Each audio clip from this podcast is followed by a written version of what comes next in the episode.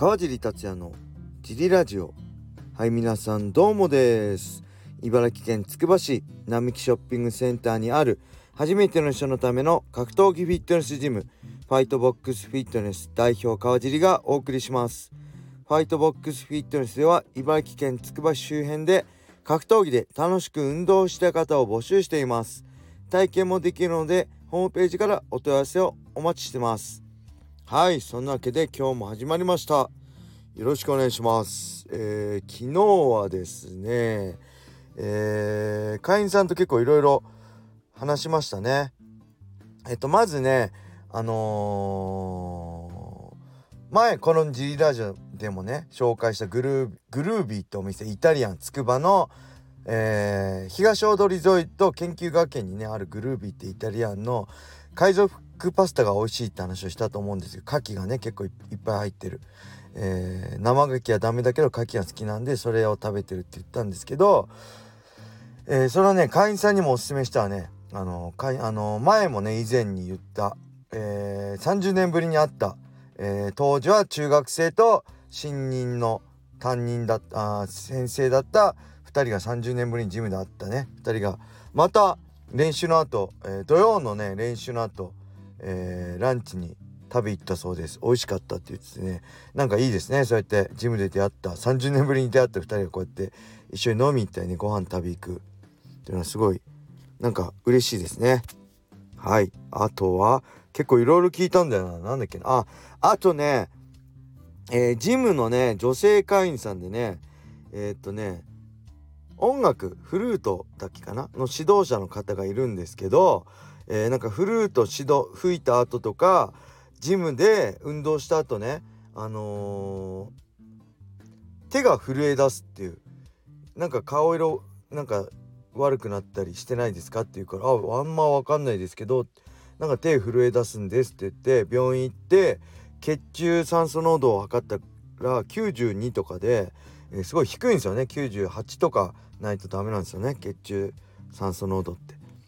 で「えなんでですかね?」って言ったら多分あの多分私あの猫アレルギーなんですって言うからえー、猫アレルギーらしいんですよ。今日その会員さん前話した時ね猫飼ってる猫が好きで猫飼ってるって話して話してて改めて聞いたら猫3匹飼ってるらしくてすごい猫が好きなんですけどあのね猫アレルギーらしいです。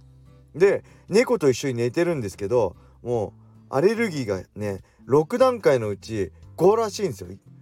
きついのが一番1個下の結構きついアレルギー反応らしくてあの鼻スプレーがねないと寝れないぐらいきついんですけど一緒に寝てるって言ってねもうすごいなってもうあの命がけなんだな猫好きもと思ってなんかそばアレルギーとかだったらそば1本ねうどんの中に入ってるだけで呼吸困難になるぐらい大変じゃないですか。それ大変なんじゃないですか？って言ったら「あそうです。呼吸困難になったことあります」って言ってて「え？それで猫飼えるの?」と思ってねちょっとびっくりしましたね。はい。あと何かあってすいません。ジムの話ばっかあジムでね結構えー、結構みんなにね今日時間あったの聞いたの。結構ねお酒飲む会員さん多いんですよ。意外と、えー、まあそのこと自体は全然いいと思うんですよね。やっぱり、えー、お酒好きなものを我慢してえー、るよりもしっかり運動して好きなものを食べた方があの僕は人生豊かになると思うんで僕はそれ全然いいと思うんですけど、えーと、その中でもねえっ、ー、とね週7日飲んでるってる会員さんがなんか1日休館日作ってそれまで運動してなかったのにジムに来るようになったらえっ、ー、とね85キロからね78キロまで痩せたっていうことを聞いてあすごいなやっぱ運動って大事なんだなっていうことと、まあ、1日でもねお酒を抜きを作る休館日作るってのも大事なんだなと思いましたね。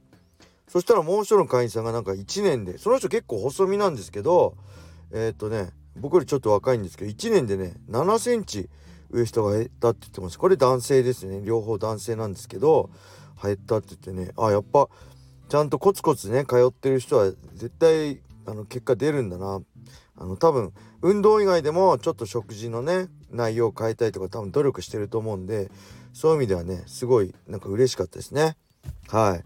それとは逆に、えー、前も言ったカルビーの幸せバターめちゃくちゃうまい。僕もこの前いただいもらって買あ買って食べたんですけど教えてもらってこれめちゃくちゃうまいんですけどその不幸布教活動してたね一人の女性会員さんから始まったんですけど結構広まってきましたね。今日も幸せバターが美味しいってみんなで話しててああこの練習帰り買っちゃうかもみたいなコンビニに寄らないようにしようみたいな感じでねあのー、復興活動が広がってきました。ただえー、これだいぶカロリー大きいあ多いんで気をつけてくださいね。僕は日曜日だけそういうの食べたかったら食べるようにしてます。はい。そんなわけで、えー、フリートークで終わっちゃうんで他にもいろいろあったんですけどレター行きましょうか。えーとカージーさんお久しぶりです。仕事お仕事お疲れ様です。ラジオネーム DK です。先日ジリラジオでライジン沖縄大会の解説をされると話していたので楽しみです。川尻さんの話し方落ち着いて良い声な良い声なので聞きやすいです。短いレターですみません。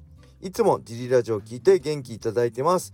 ありがとうございます。これからも応援しています。はいありがとうございます。DK さんこれあのジムに2周年のお祝いいただいた方ですね。バームクーヘンジムのみんなでいただきました。はいあの家にも持って帰りました。ありがとうございます。そう解説するんですよね。7月2日沖縄大会なんでちょっとジムは、えー、7月ん？7月1日2日とお留守にしちゃうんですけどその間は小林さんと小野田さんにお願いする予定です。でこれ結構ねよく言われるんですよ。落ち着いた良い声って。解説な時はね結構言われるんですよ。ツイッターとかでも。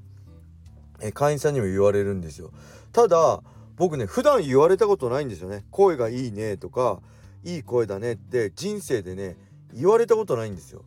これなんででしょう？なんであのー、解説の時まあ解説の時えっ、と普段の喋り方より一直ターブぐらいちょっとテンション上げてるのとあともう結構早口になって噛んじゃうんでゆっくり丁寧に喋ることは心がけてるんですよね。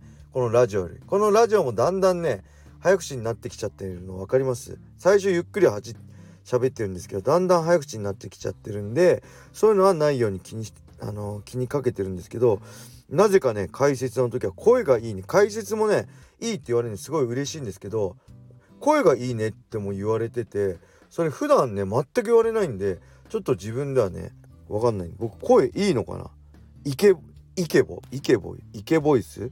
イケボですかね？なんか解説の時だけ言われますね。はい。そんな感じでえー、2周年記念のありがとうございました贈り物。もう一個いっちゃいましょう。川尻かっこクラッシャー様。はじめまして。いつも楽しく拝聴しています。USC でランカー相手に戦った川尻さんに質問です、えー、率直な質問ですが USC のランカーは別格ですか？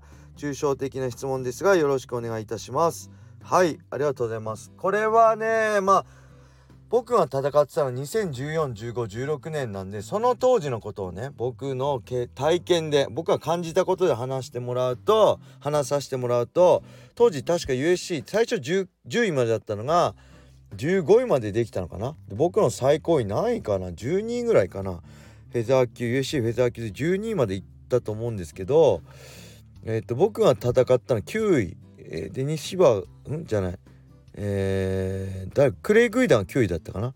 でカブス・ワンソンが6位ぐらいだったんですかね。で僕の率直に感じた感想は、えー、ベスト3ファイターはちょっとやばいな。ちょっとこう生物として違うなって。まあベスト5ですかね。を感じてました。だから10位下位ランカー15位とか僕らと同じレベルにいた人は全然対応できる。もちろん負けるリスクもあるし勝つこともできる。で、えー、5位まで、えー、だからカブスワンソンぐらいの立ち位置ですよね。だったら、えー、なんとか勝つことができる僕は自分的な才能えー、まあ普通だと思う特別突出した才能はないけどまあ頭使って努力でここまで来たけどその僕の身体能力、えー、運動能力でも、え、しっかり頭使って自分の得意なところに持ち込めれば勝てるなと思ったのは、え、ベスト6位ぐらいまでですね。でトップ5、えー、チャンピオン含めた6人、えー、当時はね誰いたかな？ジョゼ・アルド。コナー・マクレガーもまだフェザー級だったかな？あとチャドメンですね、えー、あとフランキー・エドガー。あとマックス・オロエもいたかな？この辺。この辺のランカーは正直別次元で、えー、まあ戦いたかったしそこに食い込みたかったけど今考えると、まあ、相当厳しい、えー、戦いになってたし、あのー、ちょっと生物としての違いがあったかなって今思えば感じますね。うん、なんで、えー、ベストトップ5にに食い込むには、えー、何よりも、えー、才能ですね。僕は才能自分でないと思う。才能ない中で努力と頭使ってここまでねやってきたと思うけどそれだけじゃなくて才能が必要な世界だなって、えー、感じました。はい。